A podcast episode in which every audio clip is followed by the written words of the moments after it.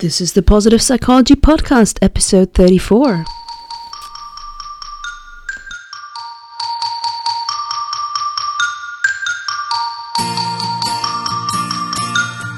Welcome to the Positive Psychology Podcast, bringing your earbuds the science of the good life. And now, your host, Kristen Truempy.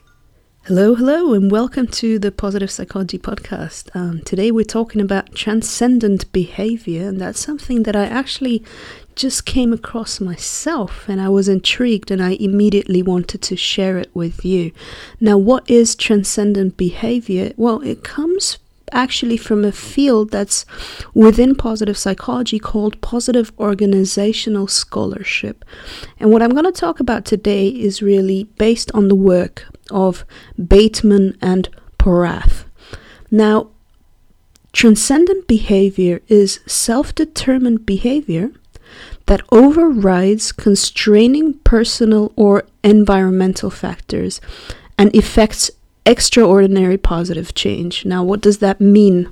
In um, everyday speak, basically, it means that it's behavior that you want to do that overcomes limits, which are both of personal and the environmental nature. It's um, stuff, and it ends up creating really positive change. Not just positive change, but really positive change, all right? So,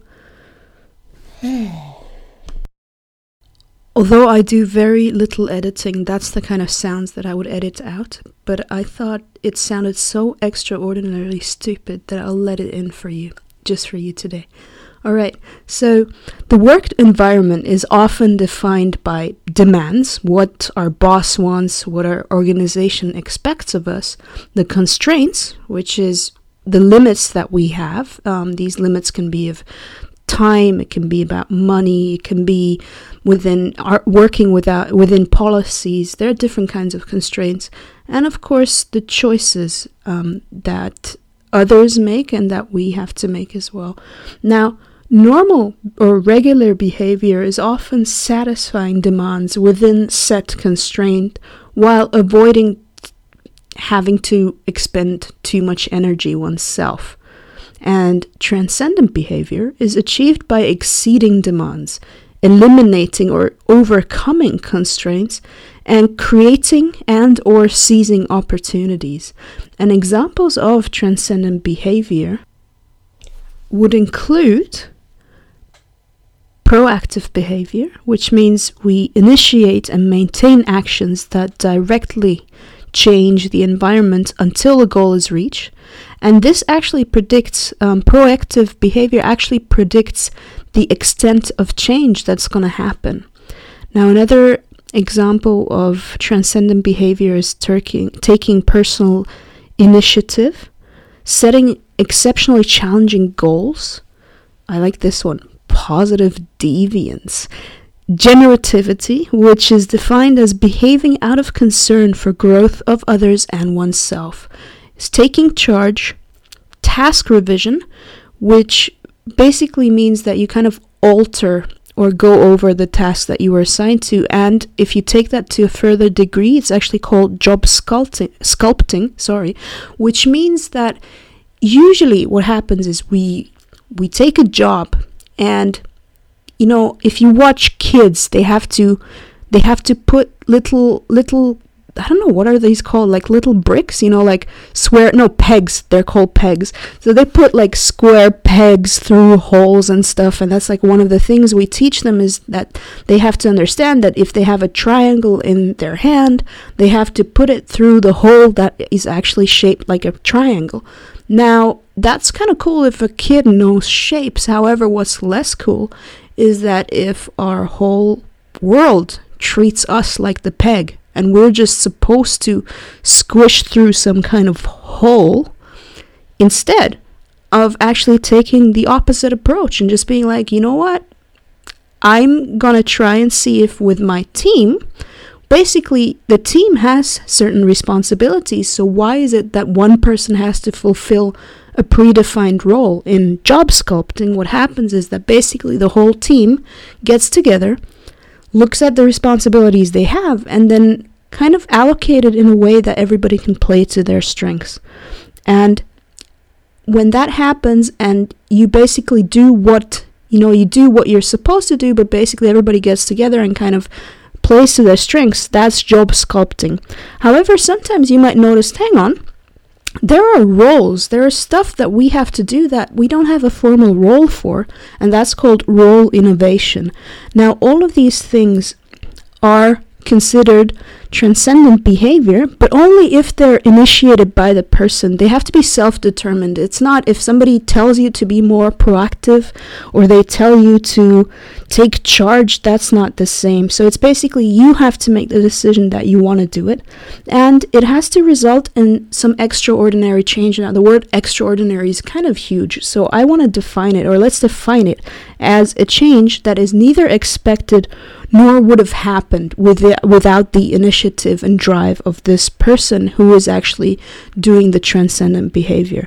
Now, what are the consequences of personal, uh, sorry, of transcendent behavior? Well, basically, the personal consequences are that that person is more likely to experience what is called optimal behavioral functioning. And that means they can achieve high goals at very little cost to other goals. And that's again, it sounds so technical sometimes, but basically just means that we can reach really high goals, but without losing sight of the other goals we have.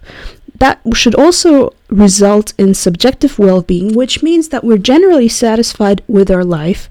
We have um, good positive emotions, lots of positive emotions, and little negative emotion.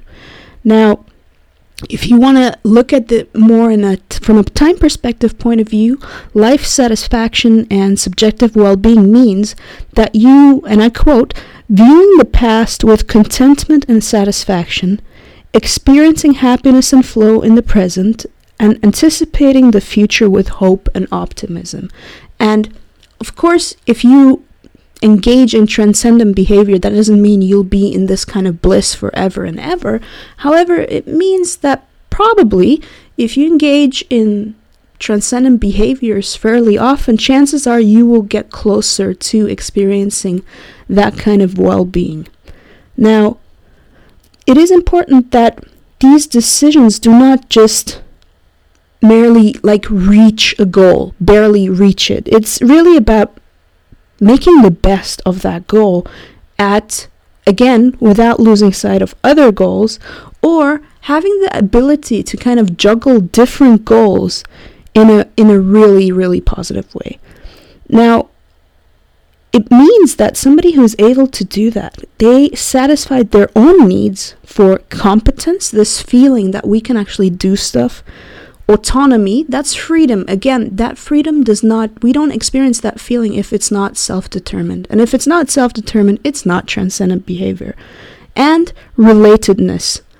Relatedness meaning we feel more connected to the world around us um, if we take it upon ourselves to actually deviate in a positive way. They have also found that there's increased meaning at work um, more social integration, which means that normally we get better, you know, more integrated in the network of people. People start to trust you more. There's more reciprocity. So if you do something that's really wildly positive for somebody else, chances are they might want to pay you back. And the important thing is that's not the motive. So somebody who engages in transcendent behavior does not do it with the goal of maybe getting other people to pay them back, but it's just more of a side effect. That's just what people want to do. And this leads to people having improved reputation. And it leads to the kind of growth that makes the person be very adaptive. And it also leads the organization to be more adaptive. Now, all of this sounds really, really cool. So, what about the barriers? What about the barriers to transcendent behavior? Well, there is this thing called a prevention focus, and that means that lots of people are actually very interested in just maintaining the status quo, maintaining the way things have worked, and hope that they will kind of work like that in the future. Then there's also certain rewards and punishing systems which can really, really discourage people from from doing anything that is not within the norm. And because it's called transcendent behavior, that's by definition not within the norm. So if the reward systems don't reward that, that can create a that can be a huge barrier. Or if people are actually punished for trying thing, new things, that's a problem. Other common barriers, and that's a really big one, is pressure, short term pressure, but also kind of how we grow up. If we go back and we have, for example, parents which really always encouraged us to follow the rules at every moment and don't take risks and all of that.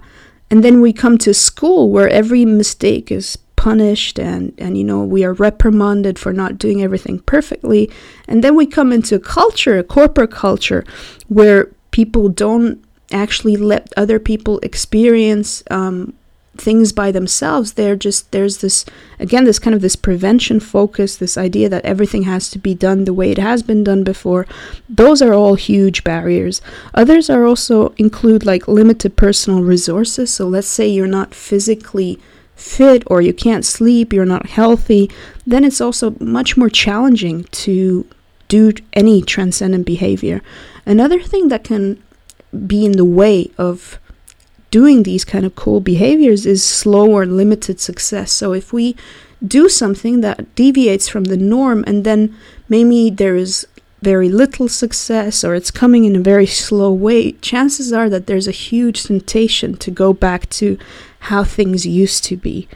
And of course, another problem is that if the person kind of devotes maybe so much energy to the transcendent behavior that their supervisor will be like, hang on, you're neglecting your other duties.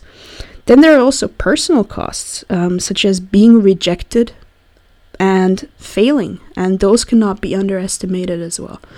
But let's go back. Let's go and look at all right, so what are the motivators? We heard about all these cool things that happen when we can actually engage in transcendent behavior.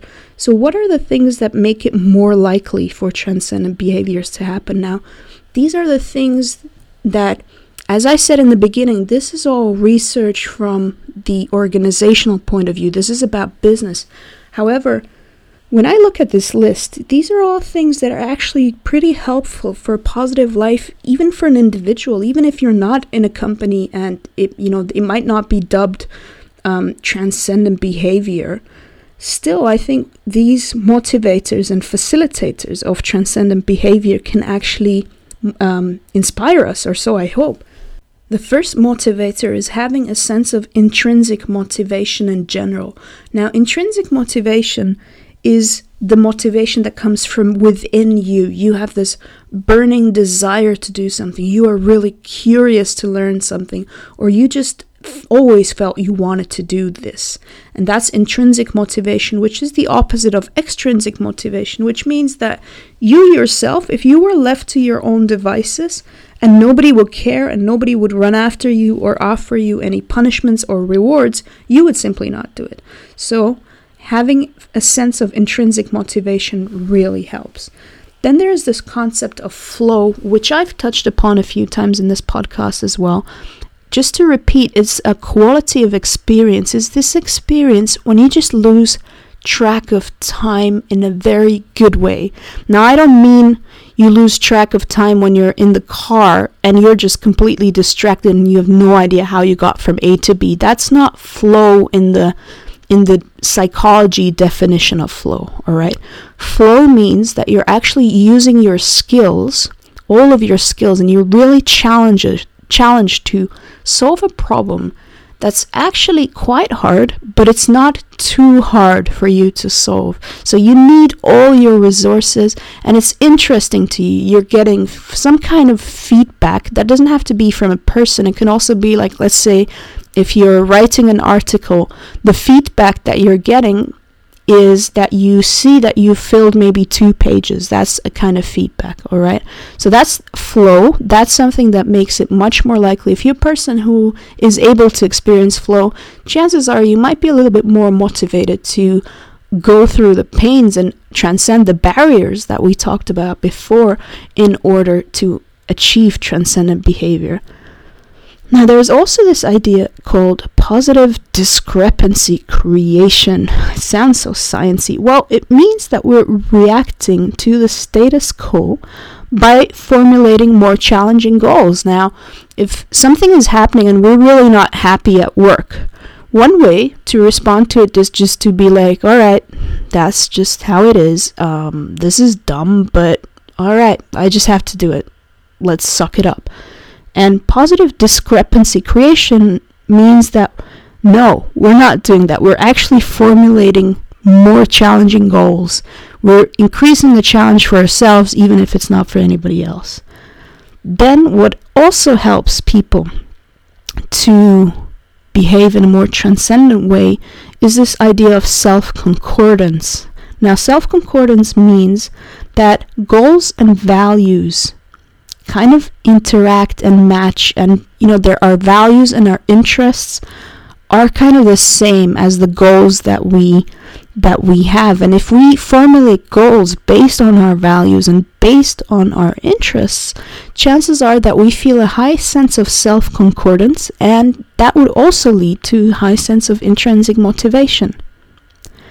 Something else maybe the less passionate concept that helps us to transcend uh, regular behavior is called self management. And self management, it sounds like a very easy term, but actually it means that somebody who's good at self management, they're good to guide, guide their actions in a way that they can, you know, stay focused on a goal and coordinate different activities, not just one or two, but several activities over time, and they can adjust their actions based on changing circumstances, but still kind of, you know, keeping course on those important goals that they have. And people do this by setting goals from themselves, by monitoring themselves, by making sure that when the goals and the reality kind of diverge, that they get back on track. All right. Um, something else that's really helpful for people who want to engage in more transcendent behavior or make it more likely that they will actually even start transcendent behavior is having good decision making processes. Now, one of the examples that the authors state, and I was actually quite surprised and delighted to find it, is that they said one aspect of making good decisions is mindfulness. And they justify this choice by saying that, well, mindfulness is basically the opposite of mindlessness, which means being careless and just, you know, making decisions in a careless way. So, in that way, I agree. Mindfulness is important for making good decisions.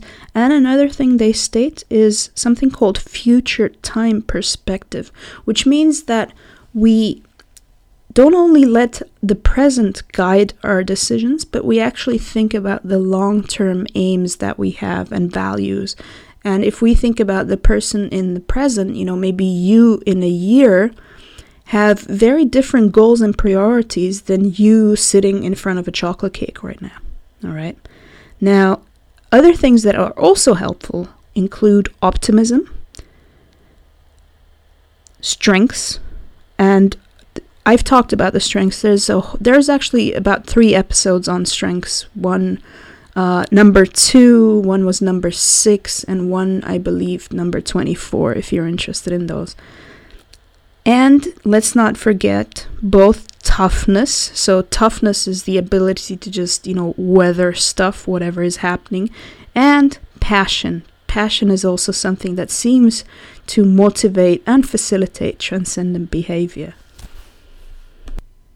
Now, I'm aware that if you're not working, you know, in a business or in some kind of office or something, you might think, well, why is this useful to me? Well, if we think about it and we think back to the benefits that we mentioned, which were massive, I would think that, well, my guess, and I, I admit this is a speculation, however, based on the fact that pers- transcendent behavior seems to come and be facilitated and motivated by so many other concepts in positive psychology which have been really well researched and documented like you know intrinsic uh, motivation passion all of these things they're really important in their own right.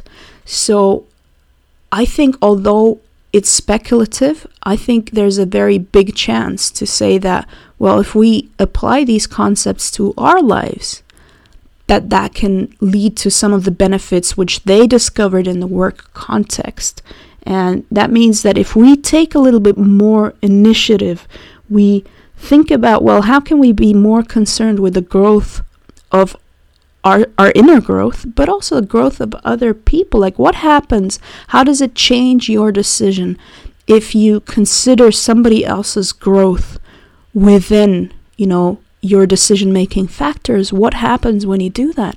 And chances are that if we if we listen to all of these things that they talk about in transcendent behavior, we will be able to maybe take charge a little bit more, but also understand what the difficulties are. And the reason why I mention barriers, and I and I actually mention quite a few of them, is so that if you ever attempt to you know transcend whatever is usually expected and you try to really create something that's more positive than than what's usually expected of you or your environment in whatever capacity that is. That can be for example in a relationship too and that's actually something that i'm hoping that other positive psychologists will not just let the positive organizational scholars investigate this concept but that somebody comes and says like you know what? Usually when let's say people break up in a relationship well usually there is bitterness and sadness and all of this but you know what what if I make this extraordinary effort to really part in a good way? I, I just defy all the norms. I don't, you know, just sit there and curse about my ex boyfriend, but I just make a really conscious decision to make it a loving separation, that would be a huge transcendent behavior. And I'd be really interested to see like what happens if we start doing this as, you know, regular people in our regular lives, inside and outside of the job. What would happen? I would be so interested to learn about this. Now I hope that this hodgepodge of positive psychology concepts has stimulated some interesting thoughts with you. If not, well, there are 33 other episodes, and more will be coming soon. So stay tuned, have a good week, and all the best. Cheers. Bye bye. If you enjoyed this episode, you can help us out by sharing it with your network and leaving a rating and review on iTunes or Stitcher. We would love to hear from you at Kristen at strengthsphoenix.com. For show notes and more, head over to www.strengthsphoenix P H O E N I X dot com. Thanks for listening to the Positive Psychology Podcast. We're saying goodbye with happy yogurt.